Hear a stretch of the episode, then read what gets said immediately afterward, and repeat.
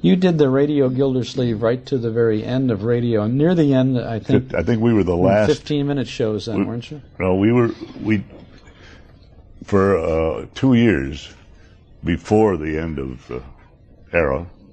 Uh, we did it as a five-week, fifteen-minute show, Mhm. Mhm. and it was very, very popular at that time. And then we went back uh, after Kraft dropped it. We went back to a half-hour format, and uh, we were, I think, the last uh, audience uh, Mm. show in in uh, Hollywood. By that time, you were you were only doing one show then. Yes. Uh, you you weren't doing two shows, one for the East Coast and one for the West Coast, were you? No, we by that time it was on tape. I mean the the uh, Yeah. We did the East Coast show and the the second was on tape, but that took a long time to happen because Kraft had a very uh, adverse feeling about tape. They didn't like tape, and actually. Uh, um,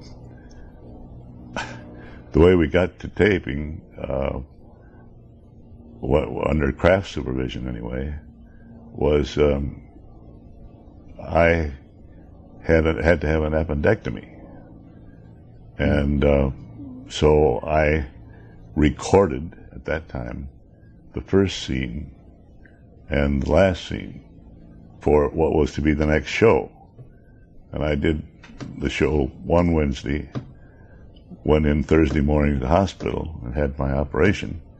And in actuality, I could have done the show the next next week, but they uh, did this to protect themselves.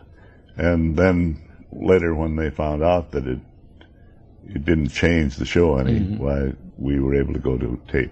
So the other ca- actors did the show live, but they, They the inserted show- your, inserted your records. Your, yeah. what you The uh-huh. opening and the record Yeah. close. So you were kind of written out of the I stayed body home, of the I show. stayed home, listened to the show. It was a lot of fun. I enjoyed it.